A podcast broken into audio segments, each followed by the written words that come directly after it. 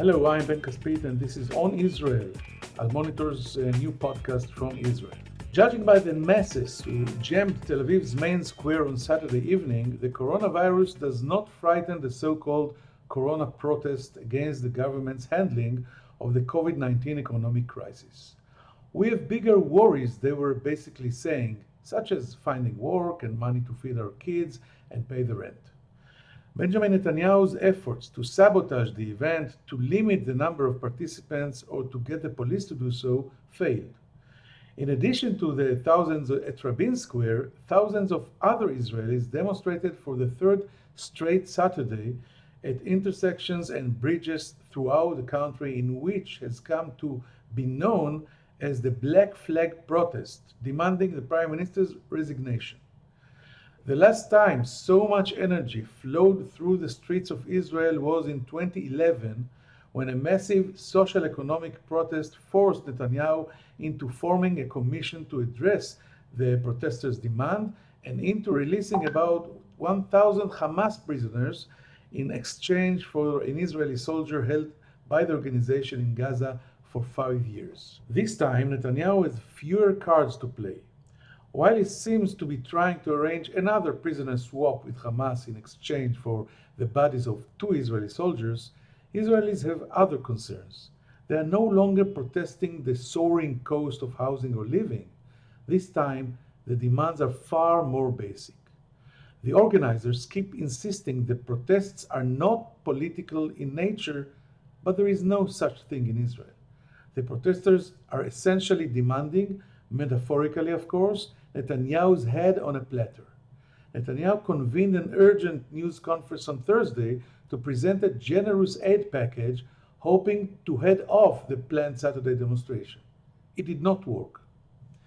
In addition to the surging unemployment and grim economic outlook, the protesters also seem to be expressing disgust with the way the Prime Minister and his people are running the country the constant attacks on democratic institutions, the focus on marginal issues, and the monstrous dimensions of the biggest government in Israel's history at the height of the country's deepest economic slump ever. Israelis are looking for someone to give them solutions to the crisis. One name that has popped up is of Israeli high tech billionaire Erel Margalit. Considered one of Israel's most successful entrepreneurs, Margalit's name has become synonymous with that of the startup nation. The golden boy of Israel's high tech world, Margalit plunged into the political waters in 2011, joining the Labour Party and getting elected to the Knesset. He had hoped to revitalize the liberal center left, but after twice failing in his run for the party leadership, Erel took the hint and went back to the business world. The Labour Party continued its decline and is almost extinct. Margalit, on the other hand, is doing very well, thank you. He has a PhD from Columbia. He is the founder and president of the most successful venture capital fund in Israeli history, JVP, with an impressive record of 26 exits and managements of billions of dollars in promising startups. Margalit is also involved in investing in high-tech startups in the geographic periphery in Israel. The political chapter in his life seems over, but he is worried about the developments in his homeland, about the leadership crisis, and now also about the crisis threatening the Jewish state's creative and flourishing economy. We spoke with Dr. Erel Margalit shortly after he arrived for a business trip to New York. We will be back here to listen to what he has to say right after one short commercial break. If you're listening to this podcast, you obviously care about the Middle East, and if you do, you should probably be reading Al Monitor. Al Monitor is a global newsroom headquartered in Washington, D.C., with a network of over 160 contributors around the world. Al Monitor offers first class reporting and analysis from a range of perspectives and an approach that represents the highest journalistic standards, as well as an award winning commitment to press freedom and independence. If you haven't done so already, visit us at almonitor.com, check out our articles, and sign up for our free newsletters.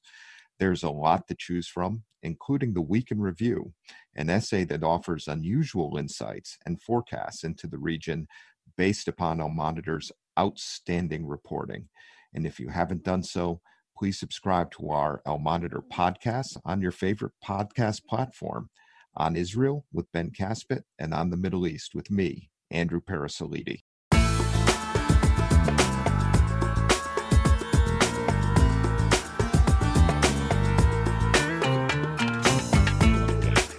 We are proud to say hello to Dr. Erel Margalit in New York. How are you, Erel?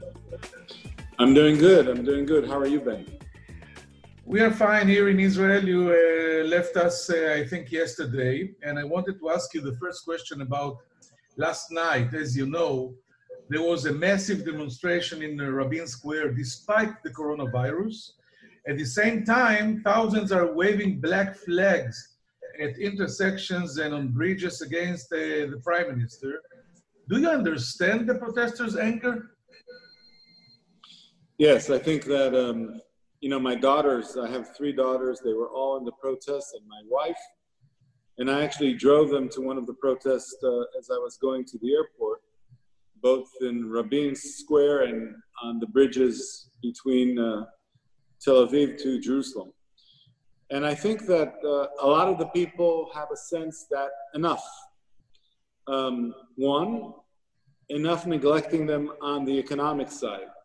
Um, there's about 450,000 small businesses that feel that they are deprived of any real assistance in this crisis and that the government is uh, shooting from the hip rather than giving them support in a real um, comprehensive manner uh, that is responsible and that shows them where things are going.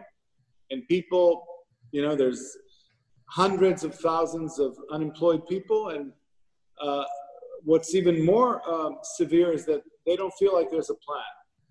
And that really came together with a political sense that this government is corrupt, quite frankly. The people feel that the prime minister is, is needs to go to trial and defend himself rather than try to maneuver uh, his situation as um, you know, as, as the corruption emerges and his, his trial is, is beginning. And uh, the sense is that the priorities of this prime minister and perhaps some members of his government is saving their neck rather than taking care of the people. And so, people had enough. Let had me enough. ask you about this exact point. You're talking on one hand about the economic situation, which we all share here in, in Israel. Uh, Likud supporters, Bibi supporters, uh, Bibi haters, everyone. But then when you, you're, try, you're starting to talk about the corruption and the prime minister and the criminal charges, it becomes political, and then you lose half of the people. What is the right thing to do? Because they declared, the, the, the Tel Aviv demonstration was declared as non-political, but not everybody was convinced. What would you do in, in their in their uh, if you were the, the organizer? The social contract between the citizens of Israel and its government was broken. And it was broken in more than one way. People feel it in their pockets now. People feel like they're, they're not making a living and that the government is not really coming together with a plan and you know, we have companies that have offices here in New York and in Europe. So we see how governments can come with a decent plan. It doesn't need to be um, huge amount of money for every business, but there's a system in which you're taking care of things. And here, what you're seeing is that um, the situation is being manipulated. The crisis is being manipulated. I think that each and every one of us never expected this uh, COVID 19 crisis to be so severe. And everybody understands that we need to change things, and perhaps things that we anticipated before need to be different. But there needs to be an integrity in the way this is dealt with. There needs to be, um, it needs to be clear what the issues are. It needs to be not manipulated because if, if, you're if you feel like you're being manipulated, then the outcry is much larger when you're when you discover that uh, the intentions were not really there. let's dive e- even deeper into this uh, this point. I guess if you've been in Israel on Thursday, that you saw the Prime Minister and the Minister of uh, Treasury, Israel Katz, present their economic plan. I wanted to ask you, what do you think of the of the aid package that they they presented a few days ago? Critics say that while the government is throwing quite a bit of money at the unemployment, it does not have a plan to restart economy, growth engines, encouraging entrepreneurs, boost uh, vocational training, etc., etc. What do you think about it? Um, well, first of all, the fact that the government is is giving some support is better than nothing, but it's now and it's too late, and there's no plan.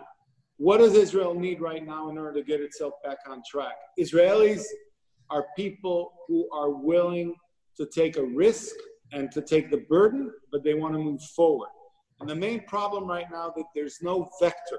Nobody's telling them where they're going. So small businesses need help. The government actually has a system uh, of small business agencies which is not supporting. You got to empower them. People, first of all, need someone to talk to when the aid is given. They need a plan. I have something uh, hard to say that perhaps one third of these small businesses actually need to sit down with someone that is responsible and see how to close their business because when business is bleeding it's taking down the entire family but then you need to redirect the energy into something that can work all that system that actually exists in israel including professional training including redirection including taking a lot of the things that are happening and putting them into things that can actually work, the government is not doing this.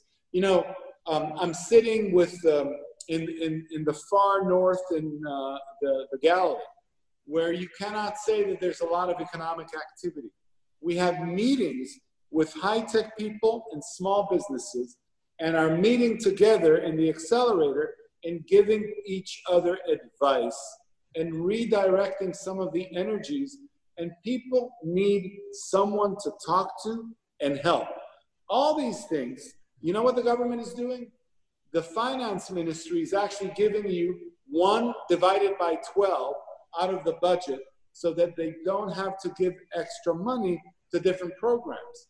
That's what they're doing. So, on one hand, the government is speaking, on the other hand, there's no direction. Arts and uh, culture there is a way to continue to maintain culture which is safe. Someone needs to say what it is. We're doing this. You know, I own a small um, performing arts center called Zappa in Jerusalem. We came up with a plan where it's safe to have certain performance, and some people are online. It's not all the people that you have, but it leads to something. So the people, people are okay if you tell them come up with a safe procedure, and then we will be supportive. But if you come out with nothing, if you change your mind every two weeks, people are lost.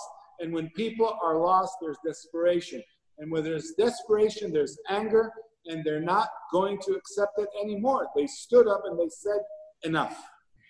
Let's uh, talk about uh, your ex- expertise, the high tech industry. Given uh, COVID 19, how do you think is the Israeli high-tech sector coping? Are companies going to survive this? Are these companies, are the companies that are thriving in this crisis? And how is Israel planning to return to world leadership after uh, the coronavirus will be over? You know, leadership is something that's being positioned at a time of crisis, not when things are great. Israel actually positioned itself as a leader in the high tech sector in 2001 when the internet bubble burst and 9 11 happened, in 2008 when there was a financial crisis, and I think that now is our time to step up again. Now, we have about 60 companies in our portfolio, JVP. We had some tough discussions, and three or four companies will probably not continue in the way that they had to. But about 50 companies we said a few things. One, raise enough money so that you'll have it for 12 to 18 months. Two, adopt. The world is not like it used to be. The people that survive are not the strongest, but those that can adopt. And three, see if the world today, because people are working remotely, because people need uh, different uh, ways of communication, are there new opportunities for your business to thrive? And we raised $290 million in 27 rounds for different companies. We also raised about $90 million of debt from the banks. So the companies have some air, some oxygen. Now we are here in New York. We are bringing 28 companies, Israeli companies, back to the hub, the cybersecurity hub, the hub that actually um, maintains and supports hospitals here in the city, uh, the smart city and the, and, and the city facilities itself. So after this crisis, the Israelis are first to come back and open the international routes and say to the customers, we're here, we're ready, we have a solution for you. Consider us and we'll help you solve your problems today. I wanted, I just wanted to ask you about what are you doing in New York because you opened a, an international cybersecurity center there in February with, with 30 companies. Is uh, Israeli high tech is going to take over Manhattan after we took over Berlin? I'm not going to the Leonard. Uh, well, we have a we have a very good discussion with Berlin as well. And I, actually, after the event that we had here, we, we had a big meeting. Uh, there's about 20,000 Israelis in Berlin, uh, and we had a big meeting with the high tech sector in Germany. But yeah, I, I think that um, if Israel wants to continue to be to thrive in the high tech sector, we're not like American startups or Chinese startups. American startup can be American. Chinese startup can be Chinese. Israeli startup, if it wants to succeed, it needs to be international because we have a small market. So what are we doing here? We're in the face of the customers, of the Goldman Sachs, of the JP Morgan, of the Citibank. We are in the face of the insurance companies. We are in the face of hospitals that actually are being hacked. You know, there are 47 US hospitals that were hacked by cybersecurity efforts that were drawn from Iran. And we are here to give the kind of assistance that Israel can give at a time of crisis. But what do we need to do? It's not easy. It's different. The world is moving much slower. We need to communicate. We need to have the CEOs speak to each other. We need to have a connection to our community. So here in Israel, we're working in the Sheba and Kiryat Here we're working with Columbia University, with Cornell, with CUNY, with NYU, and we're taking the students and the different efforts that they have, and we're bringing them a destination. And we're saying to New York, you have a chance to go back as an international business leader but you need Israel to make it work. For you, I guess it's very uh, special to work with Columbia University. I, I, think, if I remember, you you uh, you are a doctor from uh, Columbia University. And, and yes, I have my PhD in philosophy of all things. Yes. My topic for the uh, thesis was the entrepreneurs of history. How political leaders, like entrepreneurs, can change the narrative of their people and reinvent the direction for their company, uh, country. So before going into a little into politics, I wanted the final question by, about high tech to ask you about your vision uh, vis-a-vis the Middle East, Arab countries. It's not a secret we have a flourishing uh, uh, uh, negotiations and, and relationship with many Arab countries uh, in the Middle East, not only the countries that we have peace with. What do you think about high tech as connecting tool between uh, people and countries in the Middle East. I think you you met uh, uh not long ago the PM of uh, of Greece talking about this. Yes.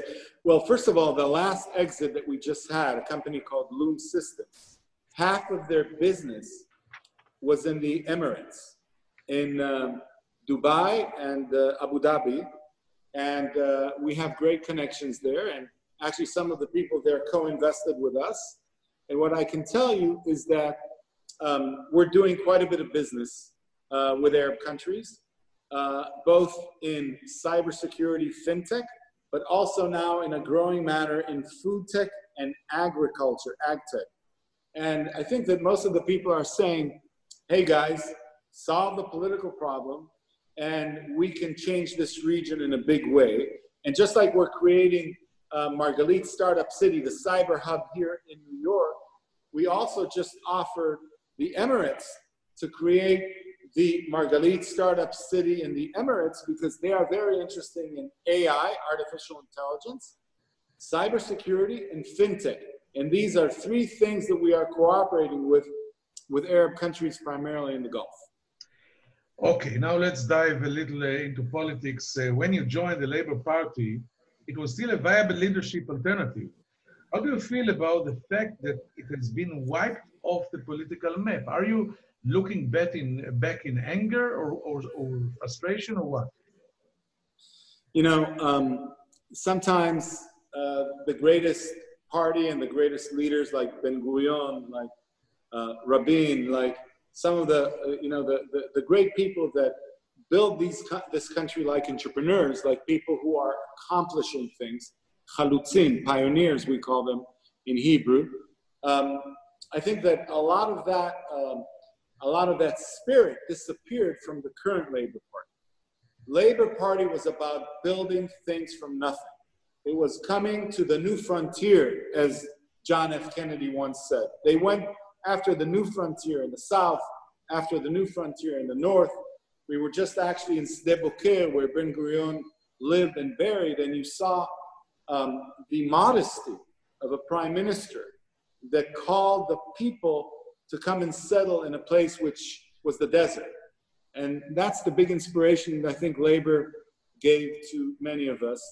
And what do we need today? I, I, don't, I don't think it's just labor that's lost its way. I think an entire camp of people who want to, uh, that have so many interesting ideas outside of politics, like entrepreneurship, like social entrepreneurship, like volunteers, like education, like different projects that are changing the lives of youth. All that has stayed out of politics, and we need to bring it back into politics with new messages and new symbols, and perhaps new, uh, a new political effort that's going to change, um, that's going to uh, reinvent the game a little bit, because right now the game and the way it's played is not working for Israel. Israel is getting the most mediocre uh, uh, leadership in politics where it has such strong leadership in other areas. Politics is the last frontier, which is decaying. But maybe you are the best example of a, of a person, of a guy, so skilled and talented that could not translate his skills and ability from uh, the business and uh, entrepreneurs uh, business into politics. Maybe because you know you are a philosopher from Columbia University and diving into the bloody Israeli political swamp was a little naive from your side. I don't know. I think that being naive and coming with big ideas is part of what I'm proud of. Because the, that, that naivete, that uh, uh, belief that Israel is going to come with a new chapter, both politically, economically, and socially, is part is very much what I believe in. I think that what you're seeing today with Netanyahu at the end of his era, you're seeing Israel come to an end of a chapter. It doesn't matter if it's going to take another six months or a year, but Israel's coming to an end of a chapter. The chapter that Netanyahu led is a chapter of them versus us. And let's have a clash. It could be ultra Orthodox and secular, it could be Arabs and Jews, it could be Ashkenazim and Sfaradim. It could be right and left. And I think that right now you see that Israel needs a new chapter. When we're doing a big project in Kiryat Shmona, Kiryat Shmona is a town in the north, for those who don't know, which is a down and out town. For the first time, we're working with the kibbutzim, which are 400 yards away from Kiryat Shmona, but they were living in a different world. So when you have food tech or ag tech with a kibbutznikim and Kiryat Shmona in the city with young people that come from both sides of society, swearing to build a new idea and new set of jobs for the Galilee, you're seeing the spirit of what Israel will be in its next chapter. It's a chapter that will connect, not divide. The ultra Orthodox in Jerusalem are one of the best partners that we have today socially because of the economic cooperation. The Arab community in the Galilee has moved from 600 workers in the high tech sector three years ago to 5,000 in the last three years. Many what are all these? What are all these people saying? They say we want to be part of the successful, innovative, open part of Israel. Give us a hand, and we'll be your partners. But have the vision include us and not exclude us. But the $64 billion question is who will, be Israel's leader into this chapter? You're talking about the end of the Netanyahu era. I think it's a very long and bloody end. But how do you, do you view Israel's crisis of leadership? The fact that there is no significant alternative to Netanyahu after he managed to dismantle the only one that uh, emerged, the blue and white party. Do you think, by the way, Gantz and Ashkenazi were wrong to join, join his government? Of course, they were wrong because they were leading an alternative.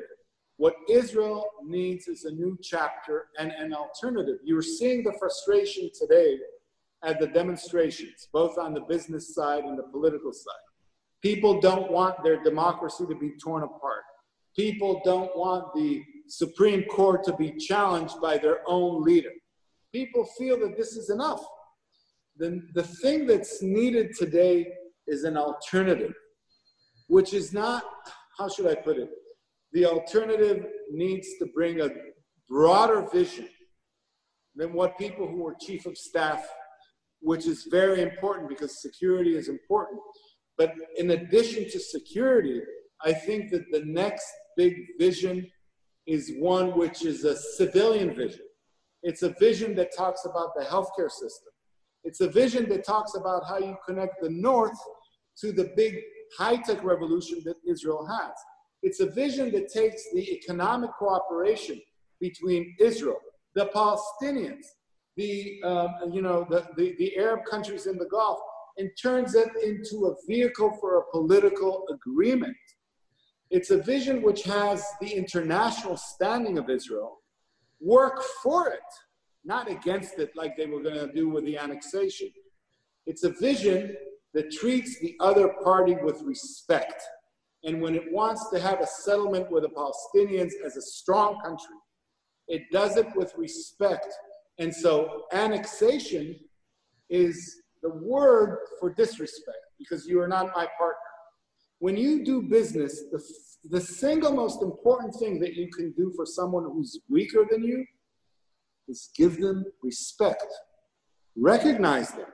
If you do that, you can reach the world. And that's what Israel needs to do politically as well. And I think it's possible because what we did see in this big debate about the annexation is the right wing in Israel is willing to compromise on big parts of land and take others.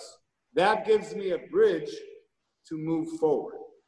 It's amazing that we reached the annexation problem only two weeks after the annexation famous historical deadline, only in the last question and in your initiative, because I wouldn't even ask about it uh, after this uh, uh, fiasco. But anyway, it was fascinating. Thank you very much, former Knesset member, Dr.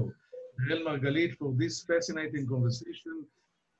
We will be back with some final thoughts and comments after this short break. Again, thank you, Ariel. Shalom and stay healthy. Shalom uvracha. Thank you so much, and we'll talk to you soon. If you are listening to this podcast, you obviously care about the Middle East, and if you do, you should probably be reading Al Monitor.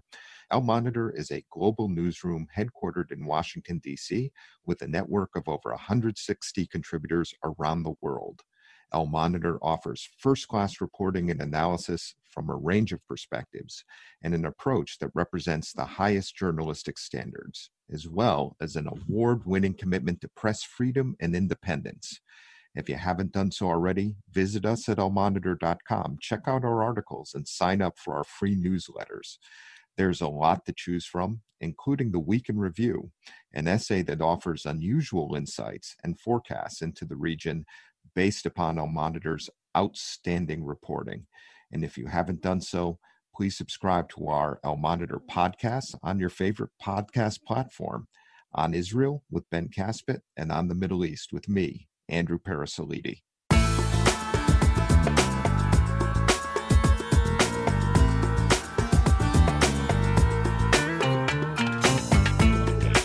Thank you for staying with us. Not long ago, Dr. Erel Margalit was one of the Labour Party's major hopes for leadership.